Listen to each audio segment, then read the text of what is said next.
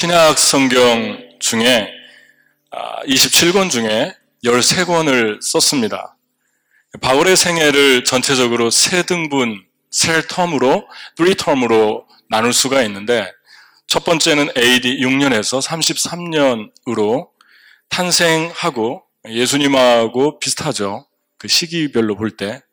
탄생하고 아, 바리새인이 되기 위해서 가말리엘, 아, 그 당시 이스라엘의 가장 정통적이고 명망 있던 가말리엘의 수화생으로 아, 공부를 하고 그리고 특별히 태어나기는 디아스포라로 로마의 시민권을 가지고 부유한 집안에서 태어나서 다소에서 성장을 했던 사람입니다.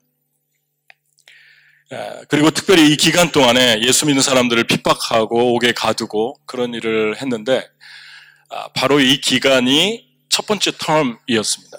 두 번째 텀은 예수 믿는 사람들을 잡아 옥에 가두고 또 체포하고 아, 핍박하면서 다메섹, 지금의 다마스커스로 향하고 있는데 하늘이 열리고 예수님의 음성을 듣고 빛이 강하게 임하고 그래서 거기서 꼬꾸라져서 예수님 믿고 거듭나고 주님께 삶을 헌신했다가 아, 잠깐 3년 동안 아라비아 광야에서 아, 은둔에 있다가 아, 자기의 고향이죠. 다소에 와서 말씀을 전하려고 했는데 핍박이 너무 심해서 예루살렘으로 잠깐 올라가서 사도들을 만나고 그런 중에 그 바나바가 예루살렘 교회가 쇠퇴하고 핍박이 너무 심해서 쇠퇴하고 엔티옥 지금의 시리아쯤 되죠. 그 엔티옥 교회가 부흥을 하는데 그 엔티옥 교회의 지도자가 바나바였는데 그 바나바가 바울을 스카우트해서 같이 함께 일을 하게 되죠. 그리고 아, 그 교회의 첫 번째로 또 인류 역사상 첫 번째로 선교사로 주님께 뽑혀서 바나바와 함께 터키로 전도 여행을 떠나는데 1차, 2차, 3차를 마치고 예루살렘에 돌아와 투옥이 됩니다. 아, 이것이 두 번째 인생의 텀이라고 볼 수 있죠. 세 번째 텀은 예루살렘에 있다가 로마로 후송되고 로마 시민권자니까 그렇겠죠. 로마에서 자유롭게 2년 동안 가정집에 있다가 감금 상태긴 한데 자유롭게 풀어 주었습니다. 복음을 전하고 그러다가 네로 시기에 아, 집권 AD 57년에서 64년에 아, 십자가에 아, 그 단두대에 목이 잘려서 순교하게 되는데 지금도 그 바울의 목이 떨어진 곳에 샘물이 났다 그래서 뭐 세 번 이렇게 목이 튀었다고 하죠. 그렇게 순교하면서 인생을 마치고 주님 품에 안기게 되죠. 세 번째 텀입니다. 예수님의 삶도 세 번째 텀으로 나눌 수 있는 것 같아요. 3텀으로. 아, 한 번은 예수님은 BC 4년에 출생하셨어요. 그래서 25년에서 27년 동안 공생애라고 하죠. 아, 공생애는 말 그대로 Public ministry를 시작하는 시간입니다. 그래서 이 공생애 기간에 3년 동안 복음을 전하고 그리고 마지막 AD 29년에서 30년쯤 됐을 때 아, 십자가에 죽으시고 3일 만에 부활하시고 제자들에게 40일 동안 보이고 승천하시고 아, 그렇게 33년의 생애를 사셨습니다. 예수님의 시간도 3이라는 숫자로 순회 이렇게 이제 진행되고 있는 걸 볼 수 있죠. 30년 평범한 목수의 아들, 3년 공생에 3일 십자가의 죽음. 그래서 성경은 3이라는 숫자를 아주 의미 있게 사용하고 있습니다. 그런데 지금 하신 말씀은 23절을 보면 공생애 중에 하신 말씀이에요. 제자들에게. 아무든지 나를 따라오려면 자기를 부인하고 날마다 제 십자가를 지고 나를 따를 것이다. 이상한 게이 이 말씀이 좀 의문이 가는 게 제자들이 지금 열심히 따르고 있거든요. 그물도 버리고 배도 버리고 자기 삶 포기한 것만도 대단한 일인데 조금 전까지만 해도 5천 명을 떡과 물고기를 나눠주고 또또 예수님과 함께 자고 먹고 여행하고 이게 보통 일이 아니지 않습니까? 충분히 따를 만큼 따르고 있는데 예수님께서 자신을 따르라고 또 얘기하는 게 무슨 의미일까? 특별히 여기 나를 따르라라는 말에 이 헬라어로는 따르라는 말이 아콜루데오인데 아콜루데오는 아, 콜, 어, 켈레도, 켈레우도스라는 길이라는 명사에서 유래를 했는데 나를 따르라 하니까 나하고 같은 길에 있어라 이 말이 됩니다. 그러니까 주님을 따르면서도 헌신되게 따르는데 주님과 같이 한 길에 서 있는가 아니면 다른 길을 향해 가고 있는가. 여러분 그런 경험 해보셨죠? 무리와 있다가 갑자기 자기만 혼자 딴 데 가 있는 이런 경험 살다가 한두 번 하잖아요. 저도 예루, 살렘에 방문했을 때, 그, 저희 아내와 함께, 아, 그 패키지 여행이라 한 40여 명 됐던 것 같아요. 그런데 갑자기, 아, 겟세만의 언덕에서, 그 감남산 언덕에서, 이렇게 자유롭게 사진 찍고 하라고 그래서 사진 찍고 있는데 몇 분 만에 다 없어졌어요. 그 무리가. 그래서 순간 당황을 하고 이제 여기서 어떻게 해야 되나 하는데 그분들이 어디로 갔는지 금방 없어진 거예요. 그저 아래 보니까 그 파란 유니폼을 입고 있었는데 다행히 코너로 이렇게 돌아가는 데인데 그 한 분, 두 분 이렇게 보였어요. 멀리서.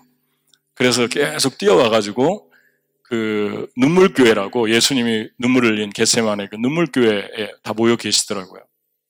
그때를 생각하게 된 것 같아요. 주님 잘 따르는 줄 알았는데, 아, 내가 딴 길에 가 서 있었구나. 예수님이 그 말씀 지금 하시는 것입니다. 너희가 너희 삶에서 모든 걸 버리고 나를 따르도 계속해서 너희 자신을 체크해라. 내가 잘 따르고 있는가 check point 세 개를 주님이 말씀하셨는데 첫 번째가 자기를 부인하고 따르, 따르라 그랬습니다. Self deny. 부인하는 데는 우리 몸에서 세 가지 영역의 그 요소를 영역을 통과하게 됩니다. 첫 번째가 생각입니다. 욕심, 시기, 질투, 더러움, 탐욕, 그리고 조급함, 집착 이런 것들이 먼저 생각으로 오는데 그 생각을 내려놔야 되죠. 내가 그냥 타고 내려놔야겠다 하면은 내려놓을 수 있는데 문제는 많은 그리스도인들에게 내려놓음이라는 말이 낯설지 않은 단어인데 그러다 보니까 내려놓는 건 합니다. 아, 예수 믿으니까 그래서 내가 이렇게 해야지.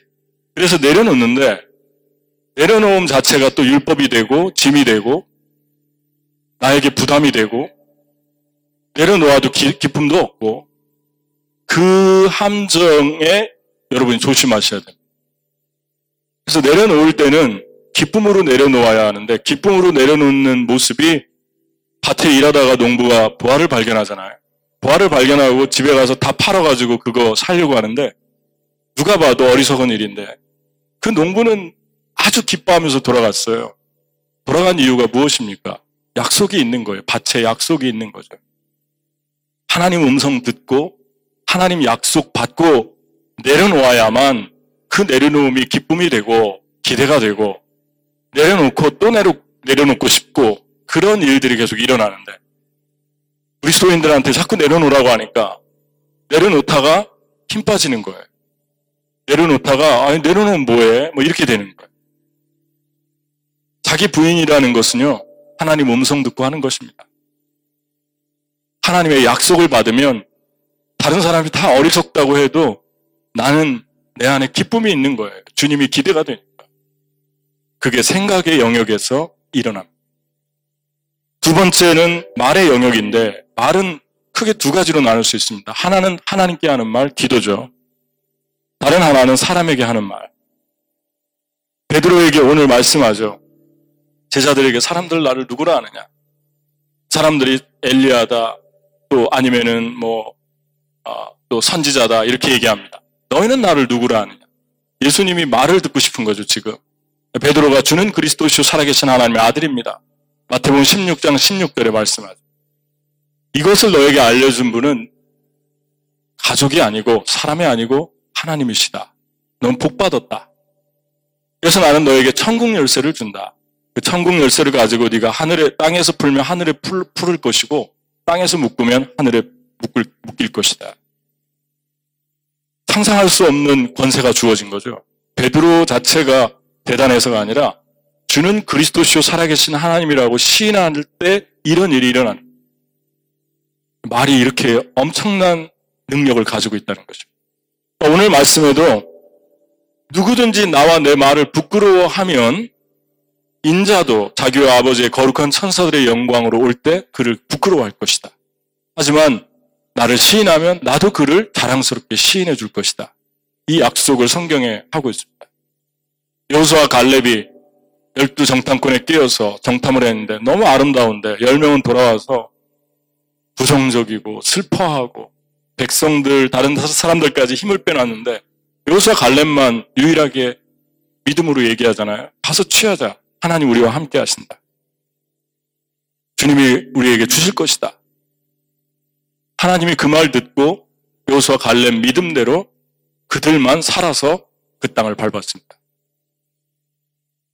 두 번째 자기 부인은 인간은 본능적으로 하나님의 진리로 채워지지 않으면 부정적인 얘기를 안 하려고 싶어도 돼 있어요. 죄성이라 그렇습니다. 그래서 하나님의 말씀을 붙들고 내 부정적인 생각을 하나님의 소망으로 기쁨으로 바꾸면서 선포하고 믿음의 말을 하고 사람에게 얘기할 때도 믿음의 말하고 하나님에게 얘기할 때도 기도할 때도 믿음으로 선포하고 기도하고 할 때 하나님께서 그것을 말의 부인, 언어의 부인이라고 인정하시고 그대로 그의 믿음대로 이루어 주십니다. 아멘. 세 번째 영역은 의지입니다. 그러니까 말도 하고 생각도 하고 다 좋게 했는데 행동까지 가지 않으면 그냥 그것은 부인이 아니죠. 예수님이 그것에 대해서 경고하시면서 비유하신 게 그거잖아요. 첫째 아들 있고 둘째 아들이 있는데 첫째 아들은 포도원에 가서 일하라고 하니까 네 해놓고 나중에 안 가고 둘째 아들은 싫습니다 하고 나중에 뉘우쳤다고 그러잖아요. 회개를 의미하죠. 회개하고 가서 일할 때 둘 중에 누가 순종했느냐, 누가 자기를 부인한 거냐. 그렇게 얘기하죠. 그러니까 둘째가 부인한 거죠. 행동까지 옮길 때 그게 자기 부인이 되는 건데 이 세개 체크 포인트가 있으면 그 사람은 지금 나와 함께 똑같은 길에 있는 것이다. 하지만 이 세 개가 없다면 여러분은 지금 저와 여러분이 어디에 가 있는지 한번 다시 체크를 해봐야 된다는 것입니다. 그러면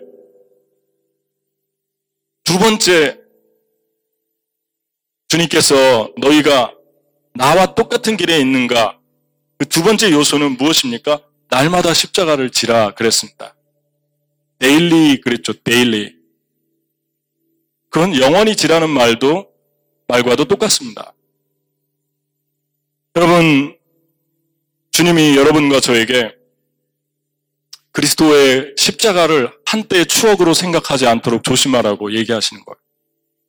주님, 저 결혼할 때까지만 질게요. 주님, 저 직장 해줄 때까지만 질게요. 좋은 직장 되면 저 바쁘신 거 알죠? 주님, 아기를 못 낳았는데 아기 낳을 때까지만 짓게요. 주님, 장가 갈 때까지만 십자가 질게요. 주님, 제 소원 이루어 주시면 그때까지 어떻게 좀 해보겠습니다. 이러지 말라는 것입니다. 죽을 때까지 짊어지고 가라. 데일리 주님 앞에 하루하루 너의 십자가를 짊어지라고 우리에게 말씀하고 있습니다. 뉴욕에 있을 때까지만 짓게요. 서른 살까지만 짓게요. 40살. 조금 후하게 더 쓸게요. 50살. 가끔 우리 그리스도인들이 이런 얘기합니다. 제 인생을 70에서 80으로 잡고 인생의 10분의 1을 주님께 드릴게요. 어떻게 드, 숄텀 선교사로 1년 드릴게요. 어려운 데 가서. 저는 이런 말 별로 안 좋아합니다. 우리의 생애가 다 주의 것인데, 주님하고 무슨 딜하는 것 같고, 주님은 그렇게 우리에게 얘기한 적이 없어요. 너의 평생 십자가를 지고 가라. 여러분, 이때까지만 지고, 나머지는 제 맘대로 살게요. 주님, 저 노땡큐입니다. 저 그만, 그만 부담 주세요. 그러지 말라는 것입니다. 이게 날마다 지라는 십자가죠. 세 번째는 자기 십자가 져라 그럽니다. 십자가는 한 가지 십자가인지 아닌지 비슷한 게 있어요. 이게 십자가 지는 거하고 십자가 지는 게 아닌데 비슷한 요소가 있는데 그게 뭐냐면 자기 심신 수련과 극기 훈련입니다.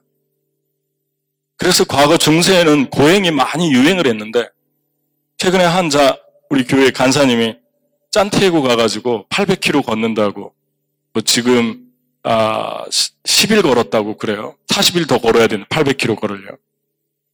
짐을 많이 쌌는데 하룻밤 자고 나면은 또 버리게 되고 버리게 되고 10kg 가지고 짊어지고 가는데 너무 무겁다는 거죠. 저도 참 한번 해보고 싶은 거예요.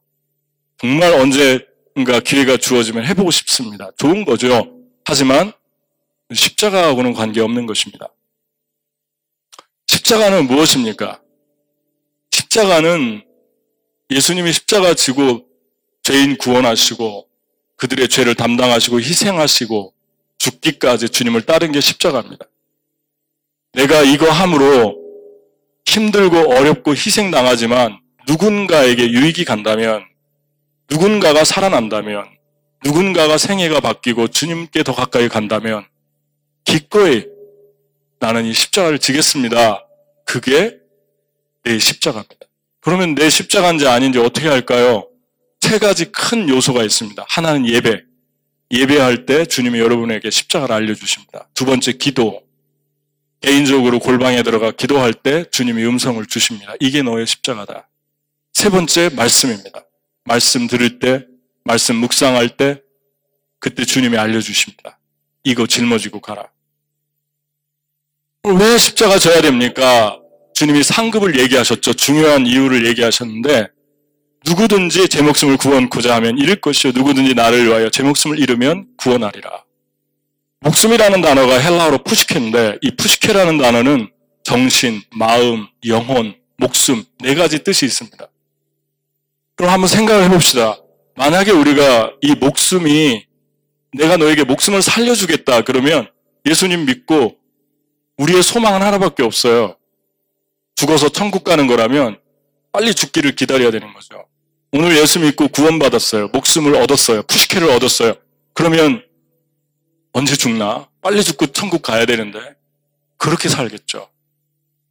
예수님이 우리에게 얘기한 건 정신과 마음인데 이 땅에 살아갈 때 가장 중요한 게 우리의 soul, 영혼, spirit, 그 다음에 우리의 마인드. 아무리 대단한 걸 가져도 이게 불편하면 그냥 삶이 너무너무 힘든 거예요. 근데 이게 편안하고 기쁘면 여기에 생명이 있고 하루하루 기대되고 아침에 자고 일어나면 또 하루 주신 것 감사하고 그렇게 되는 거죠. 그걸 천국이라고 그럽니다. 지상에서 누리는 천국. 이걸 내가 주겠다. 푸시케를 주겠다. 그럽니다. 그 푸시케 안에 성경에 찾아보니까 많이 있는데 크게 열 가지가 나오는데 성경하고 대조해 봐서 하나하나 해주고 싶은데 시간이 너무 걸리니까 바로 요소만 답만 얘기하고 성경에 이 열 가지 나오는 성경 구절을 다음 주까지 찾아오면 제가 개인적으로 상을 드리겠습니다. 숙제 하고 싶은 사람 하고 말고 싶은 사람 말고 그래서 찾아오면 저희 개인적으로 그 증거를 성경에서 제시하면 제가 선물을 드리려고 그래요. 선물이 뭐냐고요? 거미배요. 제가 거미배 하나 드리겠습니다. 이 목숨에 열 가지가 들어있습니다. 첫 번째, 영혼이 거룩해진다. 십자가 지면. 두 번째, 하늘의 기쁨이 충만해진다. 세 번째, 담대해진다. 네 번째, 더욱 주님을 위해 살고 싶어진다. 다섯 번째, 두려움 없는 평안이 임한다. 여섯 번째, 주님의 음성을 쉽게 듣는다. 일곱 번째, 예수님처럼 산다. 여덟 번째, 하나님이 모든 쓸 것을 채우신다. 아홉 번째, 예수님 닮은 제자들이 열매로 일어난다. 열 번째, 사랑과 극률의 면류관이 쓰여진다. 사랑과 극률의 면류관만 성경을 제시할게요. 10편 103편에 다윗이 이렇게 썼습니다. 내 생명을 파멸해서 속량하시고 인자와 극률로 관을 씌우시며 who redeems your life from the pit and crowns you with the love and compassion 이렇게 얘기합니다. 세상에 어디도 상을 줄 때 crown이 상급이잖아요. Crown이 복수잖아요. crowns. crowns you with love and compassion. Crown이라는 게 상급인데 세상에 상을 줄 때 사랑과 긍휼을 상으로 주는 사람은 그런 회사는 그런 학교는 이 세상에 존재하지 않습니다. 주님을 따르면서 충분히 십자가 지면서 희생할 만큼 했다고 생각했는데, 아플 만큼 아파했다고 생각했는데, 상할 만큼 상했다고 생각했는데, 주님이 또 다른 곳으로 또 다른 사람들을 향해서 보내시면서, 내가 너에게 내 사랑을 주노라. 내가 너에게 내 긍휼을 주노라. 이게 상급이라고 그러면. 여러분과 제가 살면서 소유가 좀 적은 거예요? 그것을 하나님의 상급 못 받았다. 그렇게 얘기하지 않도록 경계하라는 것입니다. 여러분과 저의 마음에 정말 경계하고 두려워할 것이 뭔지 아십니까? 사랑과 긍휼이 점점 식어지는 거예요. 그래서 주님께 나가도 사람을 봐도 아픔을 봐도 눈물도 없고 동정도 없고 그냥 닭 지붕 쳐다보듯이 바라보고 그런 마음은 어쩌면 복받지 못한 영혼입니다. 하지만 여러분 마음 속에 사랑이 있고 누굴 보면 극률한 마음이 들고 그리고 그분을 위해서 뭔가 희생하고 싶고 주고 싶다. 그러면 그건 주님만이 우리에게 주시는 crowns. 근데 이것이 있으면 우리 안에 누구보다도 행복한 거예요. 하루하루가 천국인 거예요. 가장 지옥일 때는 사랑도 없고 정도 없고 긍휼도 없고 그런데 그럼 복 받으셨습니까? 제가 수요 예배 때 주님이 우리를 이끄실 때 첫 번째 스테아러스가 comfort zone에서 우리를 나오게 할 때 고난을 사용하셔서 옮기시는 게 from status라고 그랬습니다. from 그, 그 중간에는 박해의 은혜가 있어요.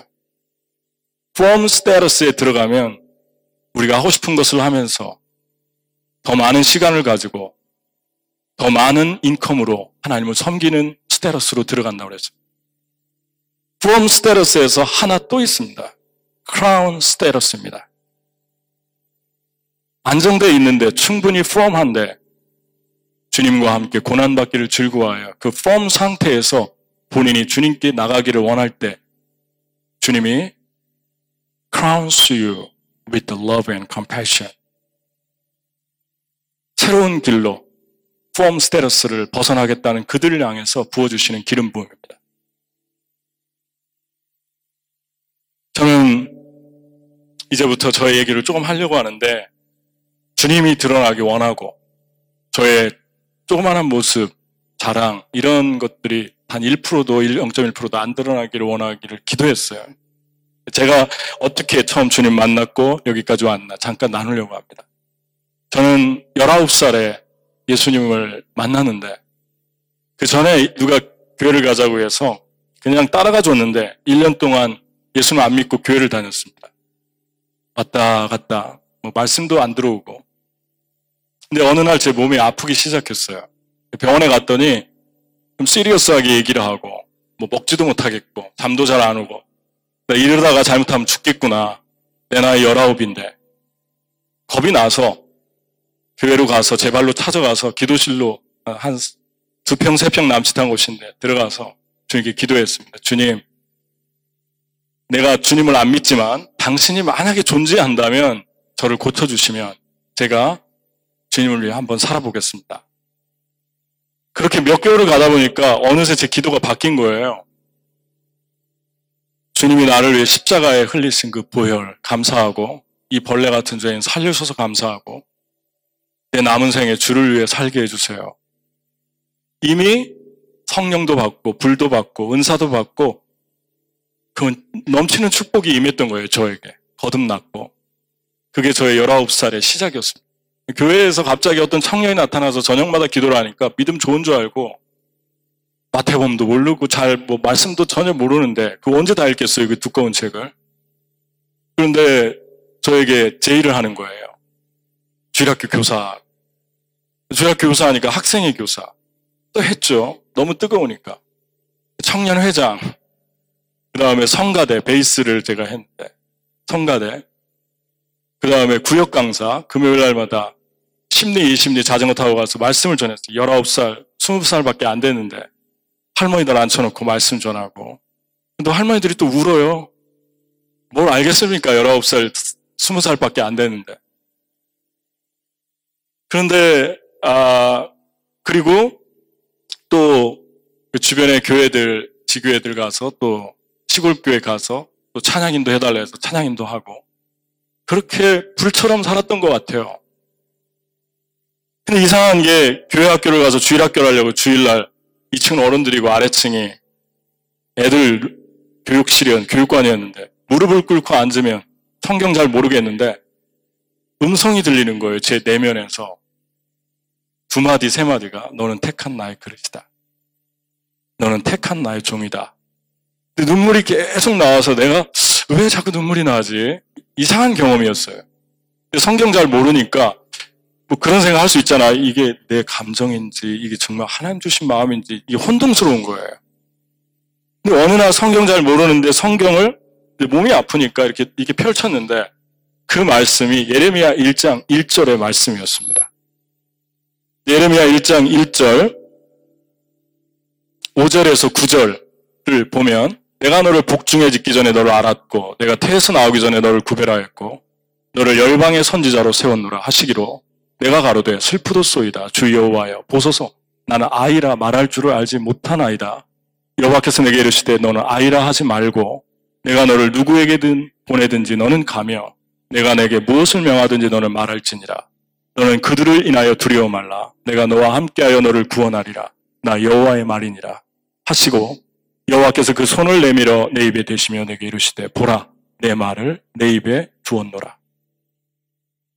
이 말씀이 누가 쓴 말씀인지도 모르고 뭐 배경도 모르고 전혀 모르는 상태인데 한 가지 분명한 건 제 안에 성령이 이게 지금 하나님이 나에게 주시는 말씀이다라는 거 100%가 그냥 믿어진 거예요. 그리고 나서도 누구에게 말도 못한 게 제가 그 당시에 성직자들, 목사님, 전도사님들, 하나님 일하는 분들을 하늘처럼 생각했고, 지금도 마찬가지입니다. 은혜 너무 받으니까 하나님처럼 여겨지는 거예요. 나 같은 게 무슨 주님의 종으로 찌어질 수 있나? 또 하나는 자신이 없는 거예요. 이렇게 훌륭한 분들의 길을 어떻게 가나? 그런데 제가 하도 안 움직이고 아무에게도 얘기를 하지 않으니까 세 사람을 통해서 주님이 컨펌을 해주셨는데 그 첫째 분이 어떻게 시작이 됐냐면 그 교회가 모교회가 한 700명 넘는 그래도 꽤 큰 규모의 교회였는데 새벽에 기도를 나갔어요 청년 때. 뜨거우니까. 기도 나가서 하고 이제 자유롭게 기도합시다 하면 불을 다 끄고 지하에 세 평 네 평 남짓한 그 기도실로 들어가는데 권사님 몇 분이 벌써 들어가 있더라고요. 제가 혼자 기도하고 싶어서 들어갔더니 아, 몇 분이 있어요. 다섯 여섯 분이 기도하는 많이 하시는 권사님인데 그 중에 한 분이 김민경 권사님인데 이분은 교회에 대해서 얼마나 핍박을 많이 했는지 불교 신자였고 너무너무 교만했던 분이에요. 그 자식들이 다 그럴 만도 한 것 같아요. 자식들이 세상적으로 볼 때 다 잘 됐고 다 교수고 뭐 대단했어요. 저 봉천동에 교수하면서 사는 분 소개시켜 주기도 하고 저에게 그랬는데 그러니까 교만 교만이 너무 교만을 하니까 누가 어떻게 해서 어떻게 해서 몸이 아파서인가 뭐 해가지고 교회 한 번만 딱 가자고 그래서 모시고 왔는데 그날 그냥 성령이 아큐파이 해가지고 머리도 손도 다리도 움직이질 못하게 된 거예요 이분이 그냥 넘어져가지고. 자기도 왜 그런지도 모르고 그때부터 성령이 임해가지고 그분에게 은사들이 많이 나타났는데 두 가지 은사가 두드러졌어요. 하나는 치유의 은사였고 두 번째는 예언의 은사였습니다. 제가 그분을 좋아한 것은 참 겸손하셨어요.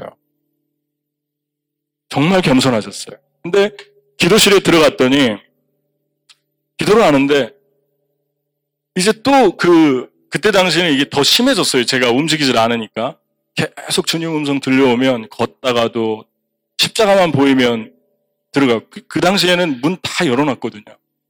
교회 찾아서 들어가고 또 울다가 나오고 주님의 음성이 들리는 거예요. 너는 택한 나의 그릇이다. 내가 너 이방의 빛을 삼아. 이 바울에게 했던 말씀이더라고요. 이 말씀.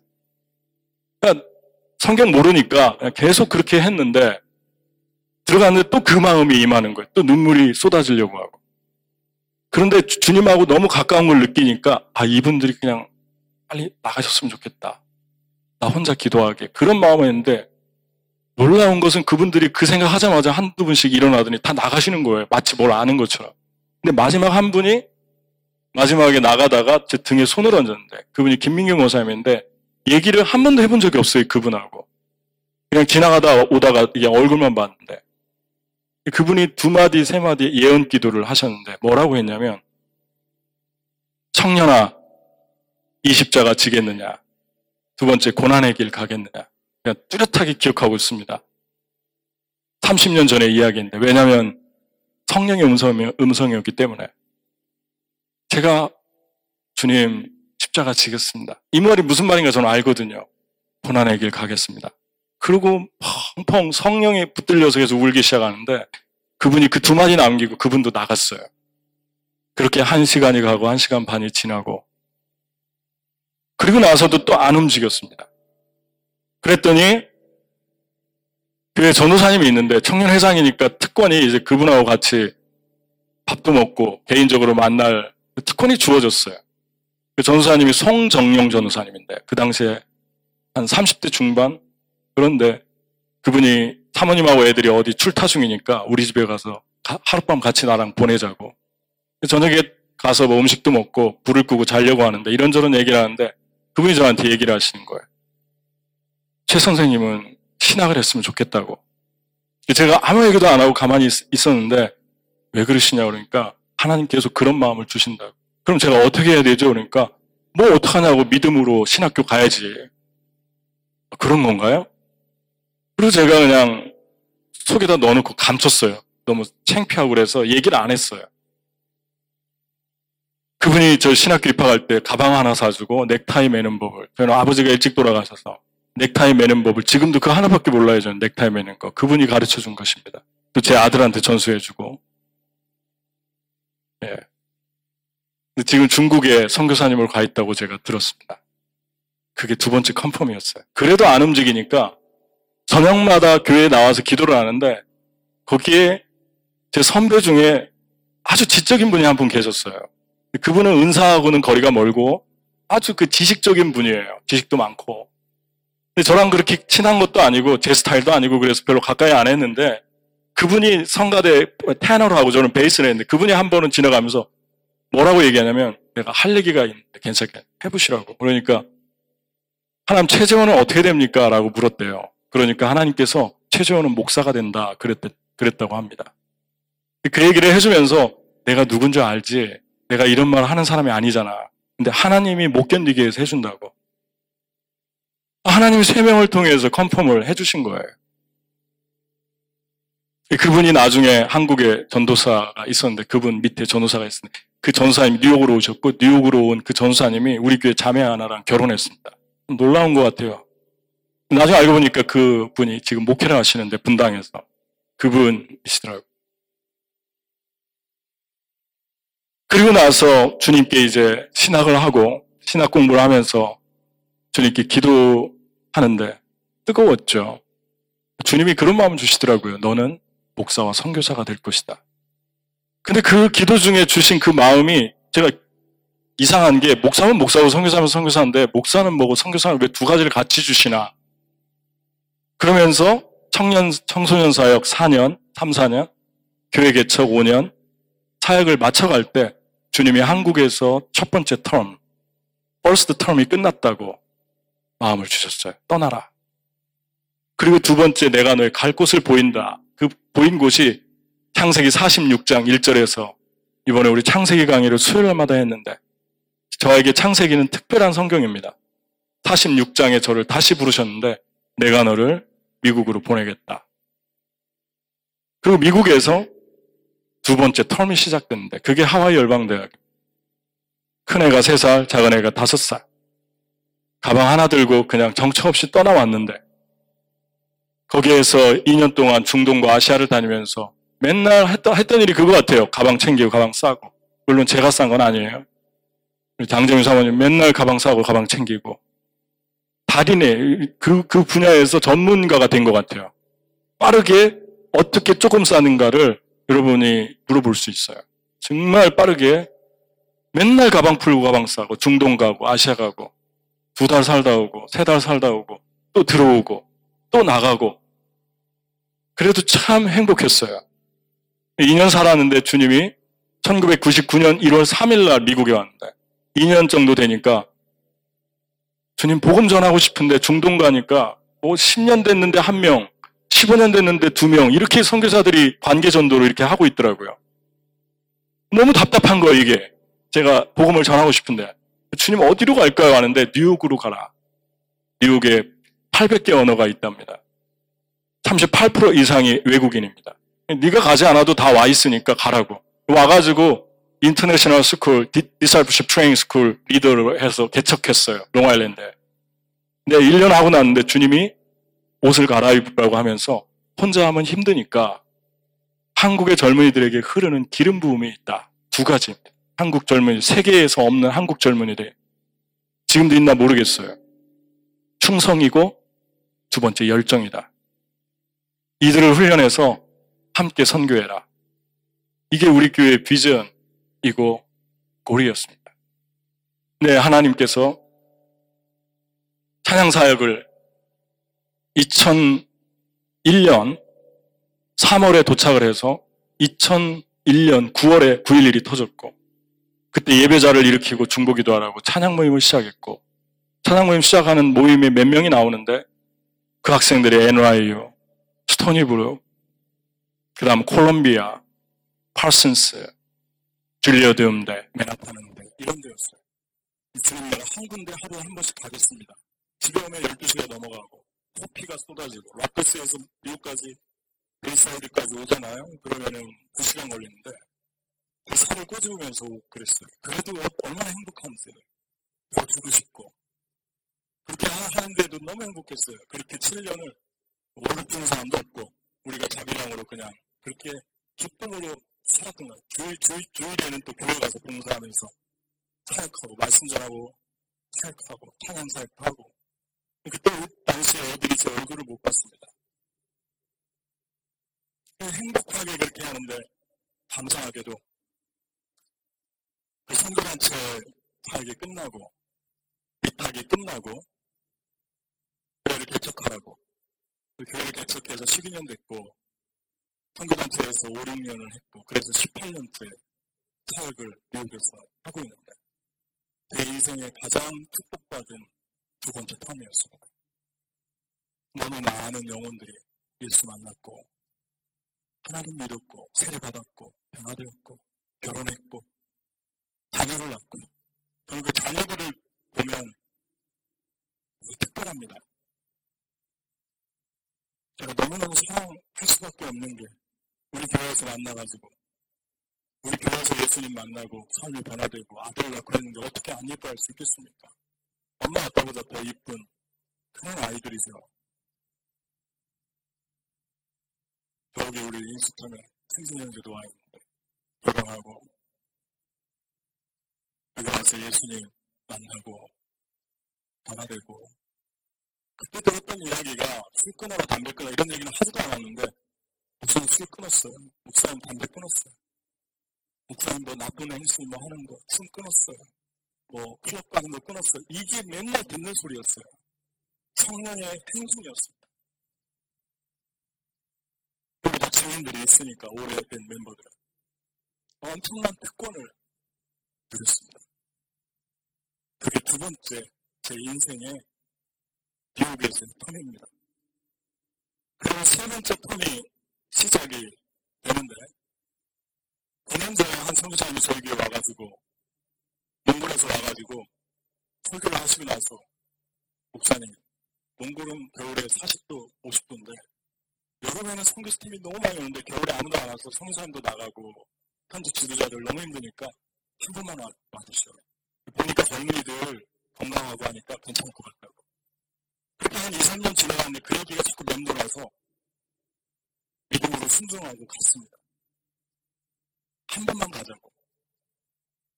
한번 가는데 아무 일도 시작하지 않았는데 12시간 타고 가는 시베리아 횡단기 기차에서 러시아 쪽에 23시간 했는데 아무것도 안 보이는데 폭포 같은 은혜가 쏟아지는 거예요.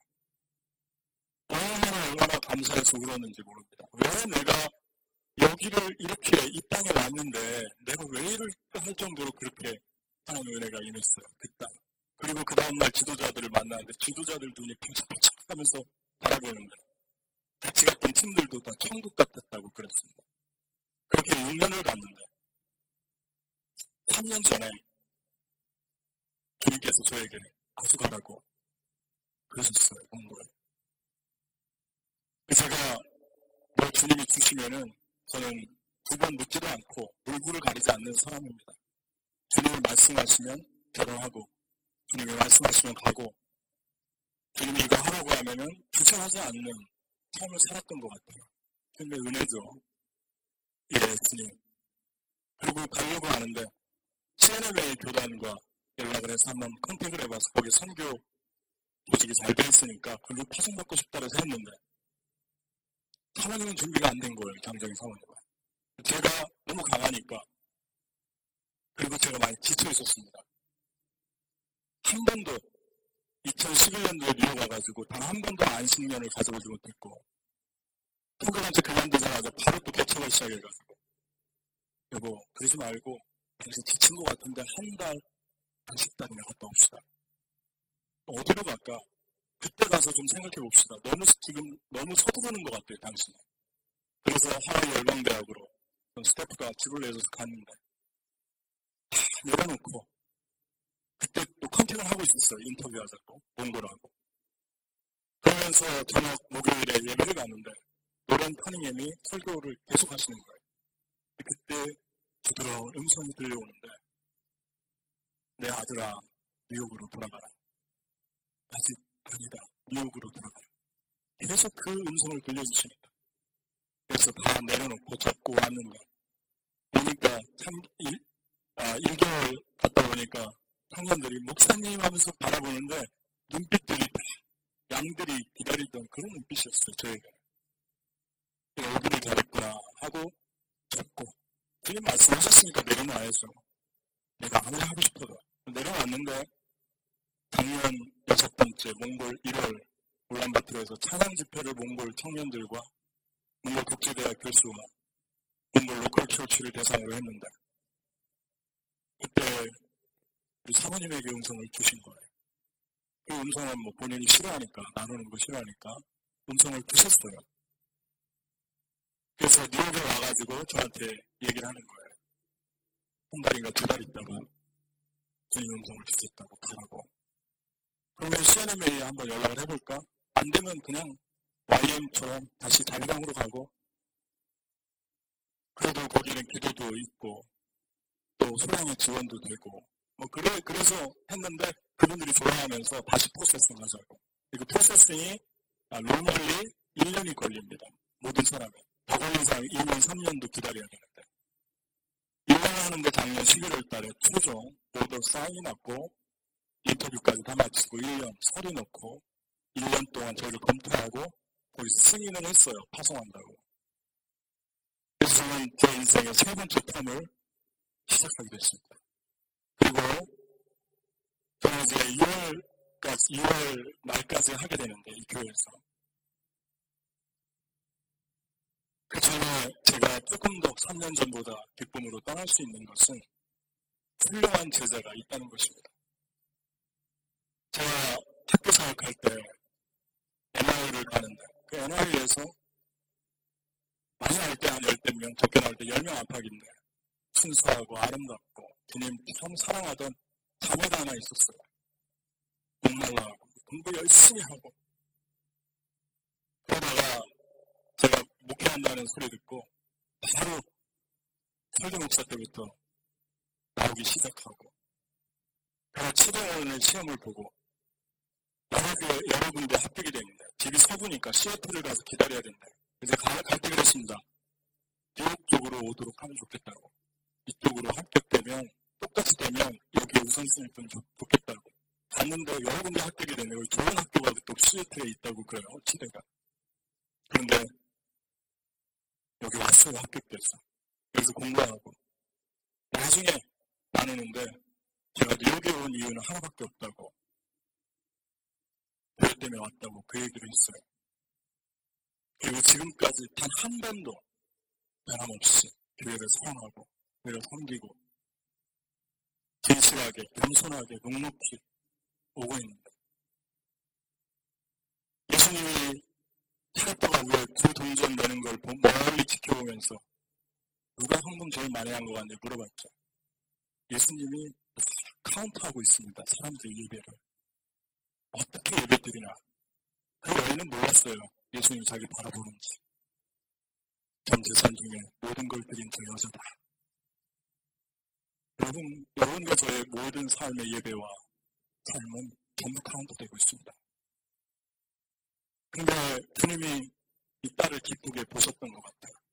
얼마 있다가 뭐 공부할 땐가요? 집에 공부할 땐가 한 형제가 한국에서 왔고 잠깐 있다 간다고 그러는데 예수 감리가 가지고 뜨겁고 그리고 열정이 있는데 그 형제가 여기 광야 같은 시간을 보냈다고 주님을 뜨겁게 만나고 가려고 하는데 자매와 교제하게 됐고 연애하게 됐고 그러면서 결혼을 하게 됐고 그 청년 시절에 펜스테이션에 가서 펜스테이션에서 홈레스들에게 정기적으로 일주일에 한 번씩 복음을 전하고 또 때로 음식도 나누고 몇 년을 그렇게 한 것 같아요 제가 볼 때.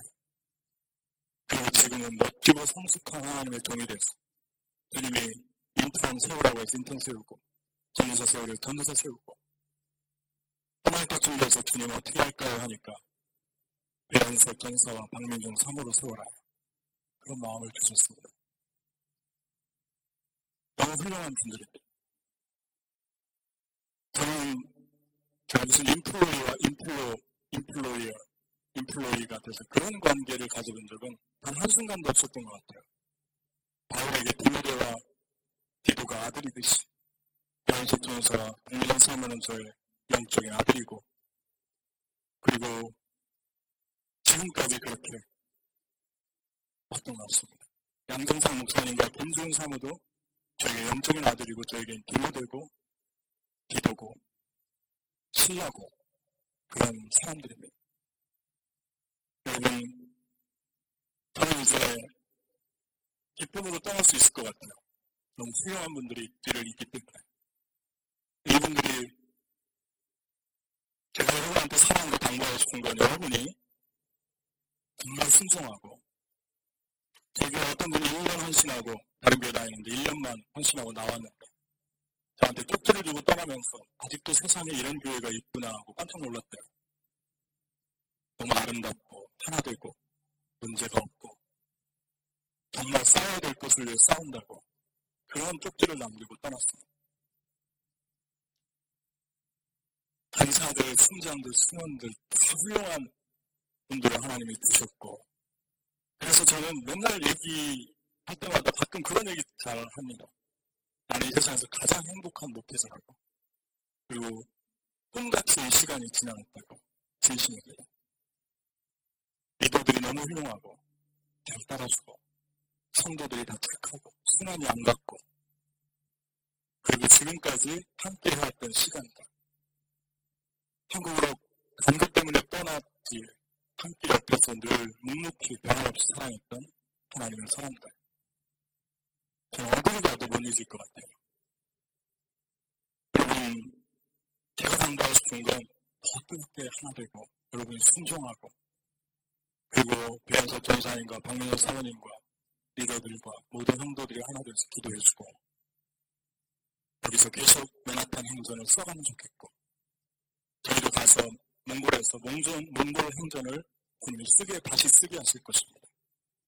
그리고 우리가 이 몽골이 우리 인생의 세 번째 텀이 될지 아니면 몇 텀이 남았는지는 모르지만 제가 소망하기는 마지막 피 한 방울까지 그를 위해 드리고 그리고 벚꽃처럼 살다가 주님의 품에 앉았으면 좋겠어요.